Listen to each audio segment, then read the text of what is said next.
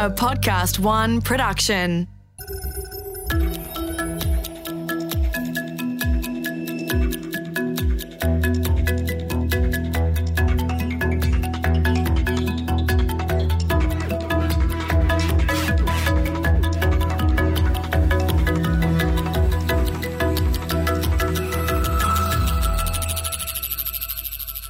In late February of 2020, the biggest news in Australia was the sudden collapse of Holden, the nation's oldest automobile manufacturer. And more than that, at 164 years, one of the oldest firms in Australia.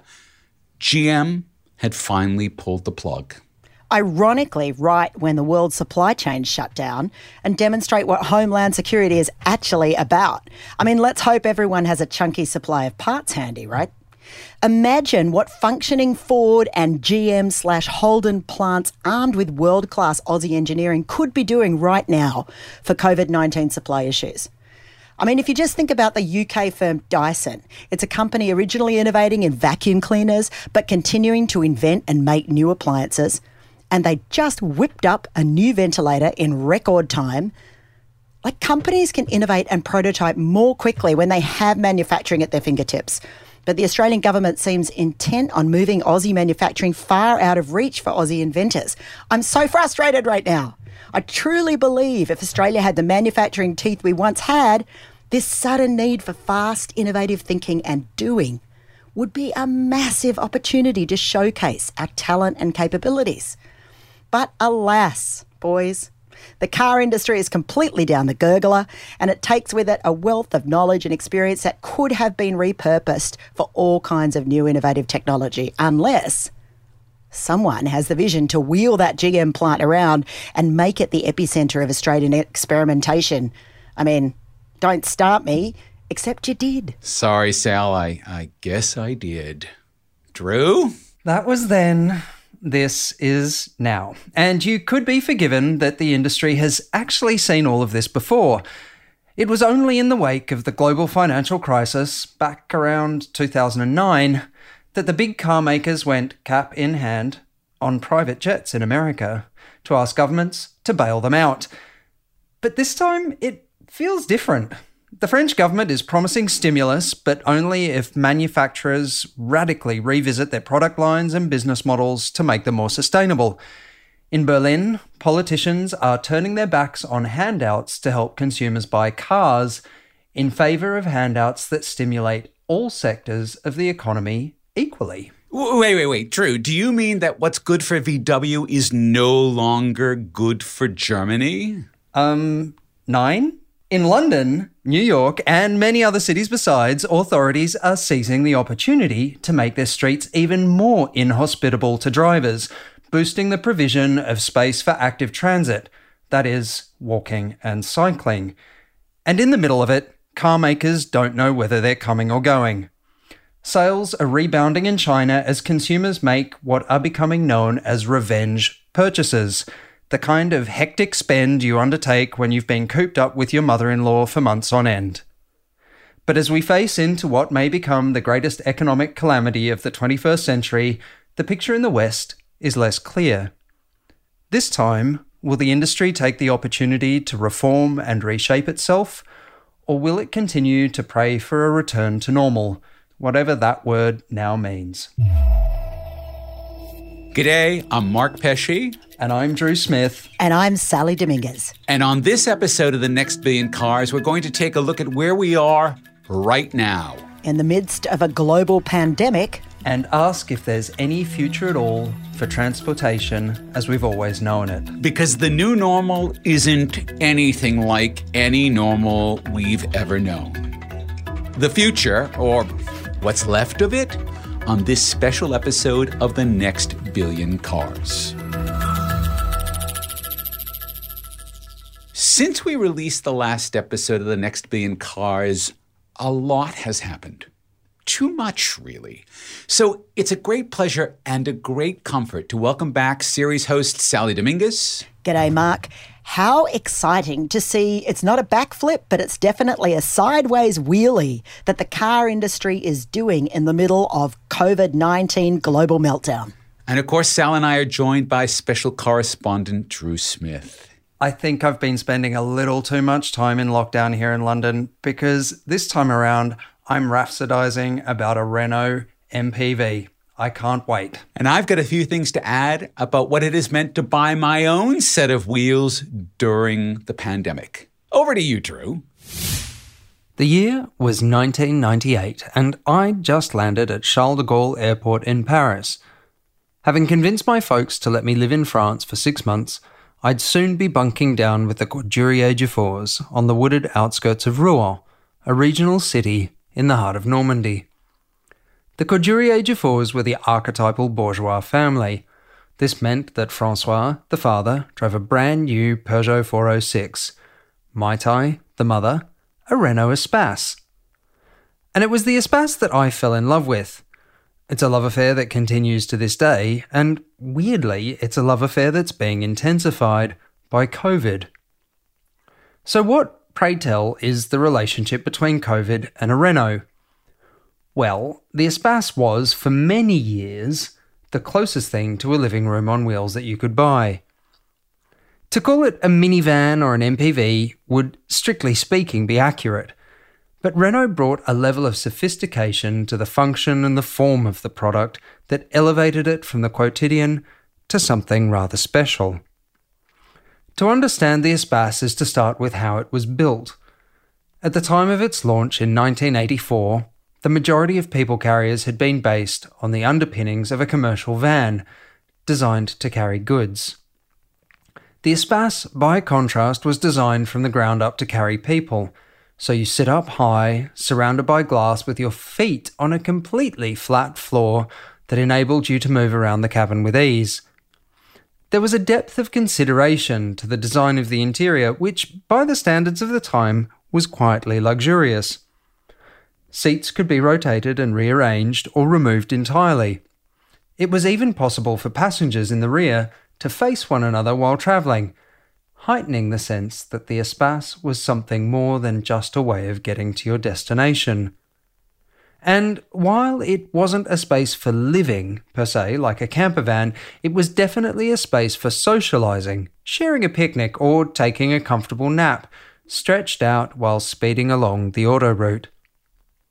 In this, my 13th week of lockdown in London, I've been thinking about the Espace a lot. Across the world, the car is taking on a new significance, and the way I think about them is changing too. Despite the marketing rhetoric of the past decades, most cars really have been simply about getting to your destination and not the journey there. Sure, you might have had Nappa leather trim and a massaging heated and cooled seat to keep you comfy, your tinted windows and dark chrome trim packs signalled your social status to those you passed by. And yet, despite all of this, you were just on your way to the office, the supermarket, and the gym, day in, day out, and your car was the means of getting you there. But with the fragility of our existence being laid bare by COVID and our ability to safely meet in confined spaces curtailed, cars are becoming destinations in themselves, destinations that we can relocate at will to fulfill not just our functional needs, but our social, emotional, creative, and spiritual ones too. In places where it's impractical to walk or cycle, cars are becoming a lockdown lifeline, allowing people to come together for graduations, art shows, movie nights, and even Mass all while staying safely apart. Renault have just announced that they're killing the Espace. While its star had been waning for the better part of a decade, now more than ever, the Espace feels like it was years ahead of its time. It was a beacon of what could be achieved if you considered the needs of a group of people first and then crafted an aesthetically pleasing form around them. And this, this is where I have a problem with so many of the autonomous concepts that have emerged over the last couple of years. Whether it's contemporary designers at Renault, or Volvo, Bentley, or Rolls Royce, they all seem to consider the interior space of their vehicles as a transitional one. Somewhere where, sure, you might work, watch a movie, or in the case of the Volvo, go to sleep, but all while you're moving from one place to another. And their exterior forms reflect that. They still reflect the cut and thrust of a life lived at high speed. And I feel like they all miss a trick as a result. Because here's the other thing that's happened for many during lockdown life has slowed down. People, when they can get away from their Zoom calls and quarantinis, are rediscovering their love of nature. One, because there's less risk of transmission of the virus in wide open spaces outside of our cities. And two, because, well, it's just a nice place to be. I was looking at the sales figures for new vehicles in Germany this past week. There was a lot of red.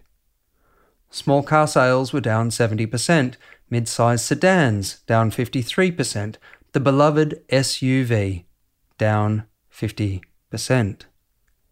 In fact, the only category of vehicle that saw growth was the camper van. Sales up 30%. We don't know how long this particular crisis will last, but we will surely be left with the imprint of fear, constriction, and isolation on one hand, and our appreciation of access to the natural world around us on the other, for years to come. In times like these, people either hunker down or head for the hills. The Renault Espace, in its ability to extend our living rooms and expand our horizons, was the kind of vehicle that allowed us to do both. And it feels like its time may come around again. What you've said really resonates with me, Drew. In November 2019, I was asked by one of the biggest, possibly one of the most impactful companies in the world, to describe how most people would be living in 2030. And one of the key future trends I identified, and one that they really pushed back on, but now, a couple of months later, are running with, is the concept of urban nomads. That is people working out of their cars in that kind of hashtag van life thing. So driving into the city, working for a couple of months, heading back home. Everything you need in your vehicle. And before you shut this concept down like they initially did, have a good hard think about city living, city expenses, pollution, sustainability, and the new gig economy. Because right now, we're looking at the rethink of everything, and that includes the purpose of a vehicle. And I'm not just talking about homeless people here, I'm talking about people who choose to work the gig economy or just work sporadically, who refuse to sign up for crazy city rentals, who want flexibility and freedom with less money stress. I'm talking about city car parks and corporate campuses reimagined with solar power, roof gardens, free Wi Fi, group kitchens, and a plug in parking for secure sleeping. And this idea of a nomadic, self contained workforce is already happening seasonally at Amazon, for better or worse. It's also already a thing for tech people in San Francisco who can't afford the rent. There are people that have been interviewed for the local papers who sleep in their cars, shower at the 24 hour gyms that are scattered around the city. They're making maybe 110 grand, but they don't want to put it into these crazy high rents that the city demands. And then in LA, there are safe car parks for the homeless car dwellers. And I think that's kind of on the way to where we're heading.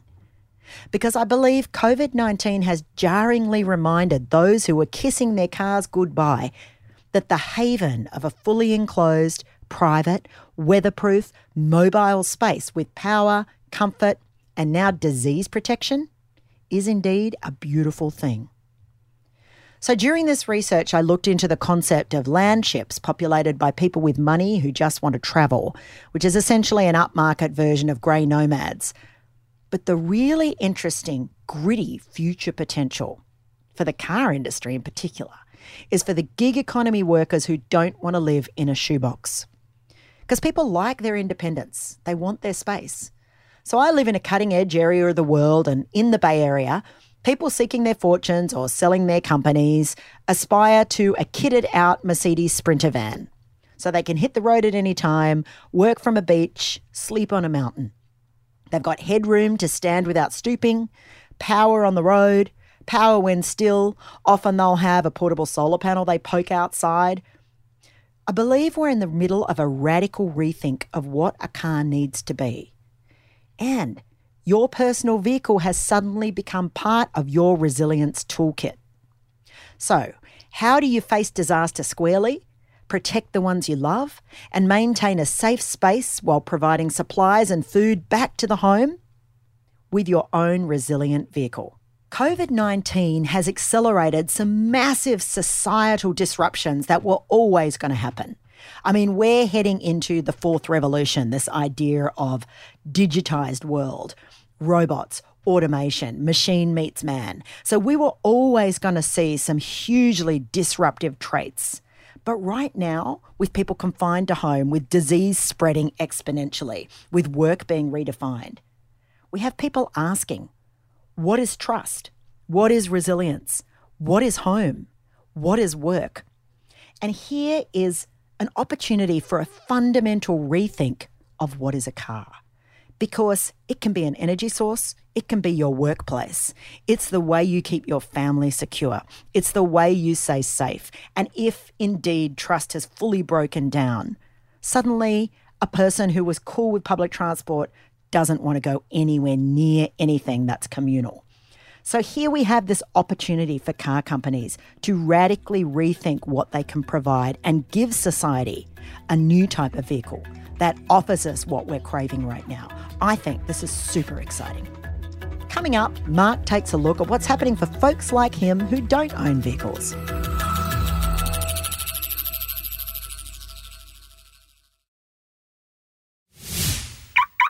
I don't own a vehicle, or well, I didn't own a vehicle. But being a futurist, I did see the pandemic coming and something tickled me deep inside. A voice in my head said, Go buy a bike. I ignored that voice because I'd had a bad bike accident almost 30 years ago. I lost two teeth, and I haven't really felt that much like riding a bike in all of the years since. I mean, I have from time to time, but I, I've never owned one. And in Sydney, there's basically no need. I can walk pretty much everywhere.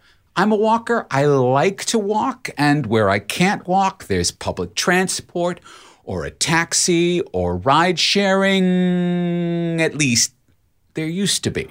To limit the spread of coronavirus, avoid non essential travel where possible. While waiting for the train, stand along the platform and avoid close contact with transport staff and other passengers. Things are different now.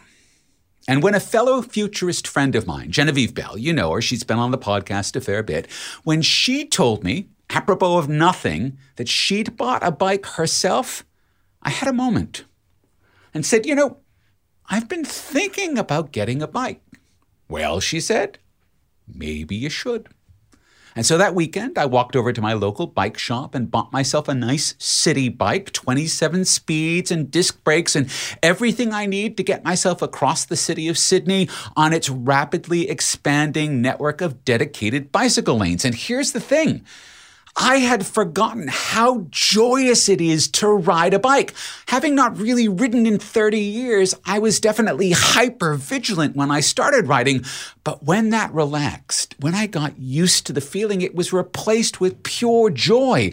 And that happened to coincide with the lockdowns. So I could ride my bike for exercise legitimately and not ever have to worry about contending with crazy Sydney drivers which was really the other reason I'd never owned a bike here in Australia, because frankly, you'd have to be mad to try to share the roads here with those cars. They don't like sharing, they don't see bikes, and that makes it dangerous. But hey, for two months, no cars, it was glorious. And it turned out that Genevieve and I were the leading edge of a massive move into buying bikes during the lockdown. I remember walking past a bike shop and looking at a 30 meter line of patrons, all correctly physically distanced, waiting to get into the store to buy a bike. And that was when they still had bikes in stock. By the end of April, it was getting hard to find a bike, at least an affordable bike anywhere. But hey, I had one and the weather was beautiful, and there were lots of chances to go outside for a ride, which was exactly the idea every other bike owner in Sydney had. and the parks. And we have lovely, huge parks in Sydney, well suited for bike rides. Those parks are now crowded with riders. So much so, it became an effort in itself to ride safely in that crush of riders. Too much of a good thing, but still, on the whole, a good thing. Whole families out for a ride, maybe for the first time in a long time. But winter was coming. And winter in Sydney, it's not freezing cold, but it's cold enough. And this year, thankfully, it's wet. None of which is really any fun on a bike. So the opportunities to bike, should the need arise, they're becoming fewer and fewer. So do I walk? Eh, if it's raining, that's not really very appealing. So then, do I take public transport? Our public transport network here in Sydney has been very carefully measured out for social distancing with big green stickers indicating where riders should sit on the buses and on the trains.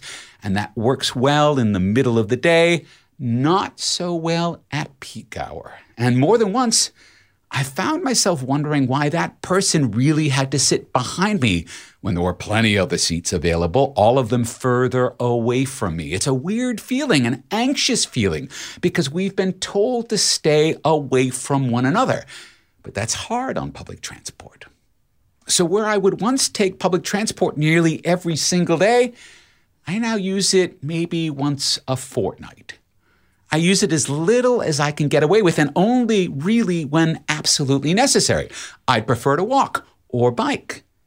And as we head into this new normal, this chronic phase of the pandemic, and people get back into their cars in huge numbers because they feel, just as I do, that public transport is only going to be used by them only when absolutely necessary, it will be just that much harder to bike or walk where I want to go because I will now be contending with a city that was not very long ago doing everything in its power to open itself up and take the pedestrians and put them front and center and take the bikers and put them front and center and now needs to execute a U turn in that plan in order to keep everyone safely distanced. We are so spun out now in our commuting, we've lost sight of the destination. Why are we doing this? Are we driving to work because we need to be in an office? Do we even need to be in an office anymore? And if we do, do we need to be in it as much as we once were? It feels as though we're so hungry for things to be back to normal that we're overshooting the mark, looking for comfort and safety and security in the passenger compartment of a vehicle rather than using this as an opportunity to reimagine why we travel, and from that, reimagine how. Now, Drew, Sally, both of you have really stressed in your segments this beautiful kind of comfort that comes from the passenger compartment of the vehicle. What are we seeing? Have we really changed the definition of why we have a car to really put this idea of privacy and safety and sterility front and center? Sal? Look, it's not just the passenger compartment of the car, though, Mark. This is the point. The car has suddenly, in this raging pandemic where no one from one week to the other can tell us how it transmits and what's safe and what's not, the car is giving us a cockpit of security and personal space. And as the driver, you're now in control of being able to take your little personal, private, and very safe space wherever you want. You protect it from everyone else. You don't let them get in the car. So I think it's not just being in that cocoon, it's being able to get from A to B completely safety. This is this is you're in control of your own environment at a time when everything is spiraling out of control. From my side, there's been something a little delicious about the irony over the past couple of months of working with large automotive manufacturers as they transition their workers overnight to working remotely right? These are organizations which have leased their vehicles en masse to their employees. There's an enormous amount of pride associated with driving up to those factory gates every morning in your company car. And all of a sudden, overnight, the people that work for these companies are learning about the existential threat to the future of the products they're designing and building. And it's been really interesting to watch. You know, there's a there's a level of trauma associated with this as we've shifted overnight to, to working remotely. And I'm really interested to see how that plays out. And you know, the week that we're recording this is the same week that Tesla became the most valuable automotive manufacturer in the world. Is that also pointing to some of the nature of the shift? That it's not just about are we using the vehicle, how we're using the vehicle, but also how we're fueling the vehicle and what the prospects for that vehicle are, Drew? Well, I mean, it's interesting. I was looking at the sales figures of, of e bikes uh, this week.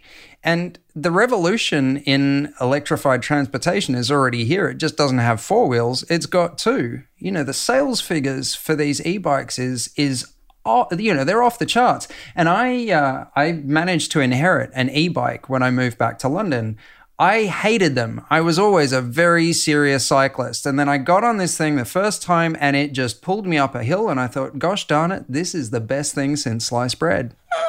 And the thing is, is that I'm contending with the electric bikes in Sydney as well, and I actually do hate them. I would rather get the cardio of pedaling up the hill, but I can totally see that there's going to be you're just doing the commute and you just want that help. Well, you know, they're huge in the Bay Area. They're going off here. You can't get one for love or money. They're also breaking down really quickly. I've been noticing the $10,000 electric bike that my mate got the other day, his mountain bike that Marin is now too small for this bike because it goes so far, 10 grand, broke down within two weeks. But you know what I see? Because I think about Mark, you pedaling away forlornly in the rain, and I think, hell no, will that ever be me in a million years? Absolutely not. Plus, we've had this conversation. I'm not changing the footwear I wear to be flat and ugly just so I can ride a freaking bike. Not going to happen. So, does this mean that one of these little two person capsules like the Renault Twizy. Remember the little Twizy? It's like a little roller coaster carriage that's come off the roller coaster and it's taken off on its little three wheels off through town.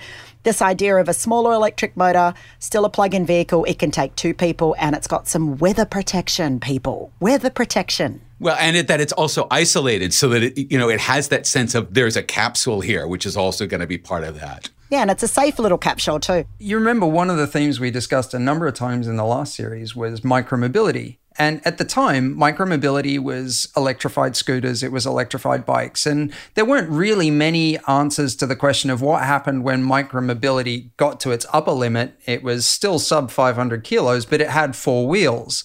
And I think perhaps what we might start to see as we try to work out the compromise between social distancing in urban environments and kind of keeping on this march towards sort of less big cars, we might start to see that explosion of these smaller, kind of uh, four wheeled vehicles that still fit the definition of micromobility, uh, which is what the Twizy is, right? But there's another question here, which is that even if we have these tiny vehicles, if they're all going into central London or central San Francisco or central Sydney, then there is no amount of parking, there is no amount of road system that are built for it because all these cities have been designed around the fact that there are subways to bring people into the center and then back out to the suburbs. Subways that people don't want to use because they're now worried they're going to get infected by something when they use them. Does that actually mean that, in fact, the demand, even for micromobility solutions, isn't what we think it should be, and that the crisis facing the car makers is even greater because, in fact, the, the, the leaning away from from the car is going to be more intense. Well, there has been a lot of um, kind of concept work around pods that go onto like a skateboard chassis, this idea of pods that pop on and off, right? So perhaps what we're now looking at is this idea of the modular pod, you're in it, and now it gets stacked onto the little rail cars and whipped into the city. It gets stacked vertically into the old car parks. I mean, if it's the case that suddenly people want their personal space protected, we can either put screens up in all of our public transport and like lose seating and do it that way and clean it like crazy, or we can radically rethink what that transport looks like. And we can make these little guys with tiny pods or with those tiny little wheels where they basically you drive on. It's like a car ferry, isn't it?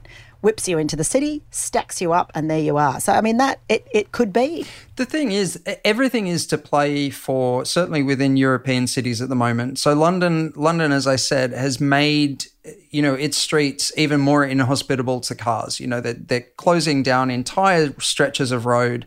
Um, and yet, there's this awareness that the public transportation system is not going to be able to carry people safely. They're saying active transit is the way to go. It's all about walking, cycling.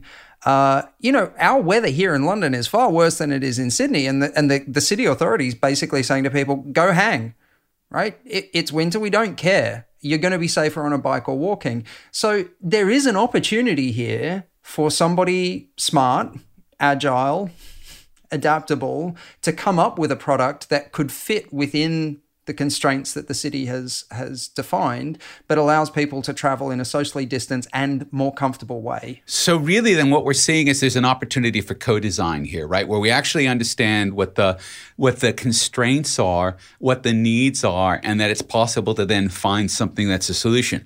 But let's all be clear on this this is not a cheap game to play. So, yes, you might be able to do it agilely, but you're still going to have to bring hundreds of millions of dollars to bear and none of the car manufacturers have that right now, right? Because how much have we seen car sales drop off in the last quarter? in China, they were down 92%. And in Europe, they've they've dropped what 70% or something right exactly yeah but it'll be interesting to see if there is a surge if there is some revenge buying because um, like so many things right now the world is tumbling in all sorts of unexpected directions and i think this realization from so many people that yeah you might not have to go into the office but damn it, you need to get out of the house sometimes. And maybe you want your office to be in your car. You know, but I want to throw a spanner in the works, boys, just in case you were thinking, no, no, they can all pivot to this micro mobility and it'll all be great. I want to just point out that we have so far 39% of the world's lithium going into EV batteries. And we have um, various alternative energies, wind energy, solar energy, needing also these super efficient batteries. Um, and although that lithium is 100% recyclable, it's not recyclable enough to become another battery. And so, is it the case that just when we go, we've got the solution, we're going to ramp this up, China's always going full speed ahead on EV, we're all going to follow, it's going to be great, we're going to run out of stuff? Unless, of course, we go hydrogen. We know that you love hydrogen. but this, I mean, it brings up a whole other question here because you're right now that the auto industry is transforming itself from petrochemical fuels, and maybe not rapidly, although one of the more interesting aspects of the pandemic was watching air pollution dramatically drop around the world, largely because of a lack of vehicle traffic. As we see that pivot maybe accelerate because of this, right? It does create a whole other level of problems that maybe we haven't actually thought quite enough about how we need to solve them. So that the transition isn't a straight shot, but it's more of a bumpy ride. All right, both of you, to just sort of bring this home, are we going to be looking more for our vehicles to be that home away from home, that safe space for us? And does that mean that we're just going to go hide out in our cars when we need a breather from being locked down with the family? I already do. I love it. I've got a Porsche Macan with a beige leather interior. Mate, I am in there at every opportunity. Occasionally I'll get a text going, Are you sitting in the car? And I'll be like, Oh, hell yes, I am. Yes, I am. Because my little cocoon is really nice right now. I, look, I mean, you know, people talk about the arrival of COVID as the point where everything changed. Actually, in a lot of stuff we're seeing, it's just the point at which a lot of things started to accelerate. And actually, you know, there's been evidence of people using cars as social spaces, particularly in in Asian countries, for quite some time. You know, there are, there are car hire companies in Japan that have trouble with people renting their cars by the hour and not actually taking them anywhere. You know, they're using them as an office space. They're using them as a karaoke room. They're using them as a place to catch a nap between client meetings. And so I think maybe we're just going to see a, a, an acceleration and an intensification of, of some things that were already starting to be evident. And that I think is probably one of the great sort of uh, statements about what the pandemic has done is it's taken some processes that were already underway and put them either into overdrive or finally put them to sleep. All right. That brings a close to this episode of The Next Billion Cars. Thank you so much, Drew and Sally, for joining us. Before we go, I want to draw our listeners' attention to a most amazing newsletter put out by Drew. Looking Out is possibly the best thing you'll need to read each month about the future of the automobile. Drew, how do listeners get their hands on Looking Out? You head to automobility.substack.com. That's automobility.substack.com and you can sign up there. Excellent. And we will put a link to that on the website. The Next Billion Cars was written and presented by Mark Pesce. Sally Dominguez. And Drew Smith. Created in collaboration with Podcast One Australia. Producer Alex Mitchell and sound production by Darcy Thompson. For more episodes, go to podcastoneaustralia.com.au, download the Podcast One app, or search the next billion seconds on Apple Podcasts. This is Mark Pesce and Drew Smith and Sally Dominguez, thanking you for listening and wishing you lots and lots of safety in the months ahead.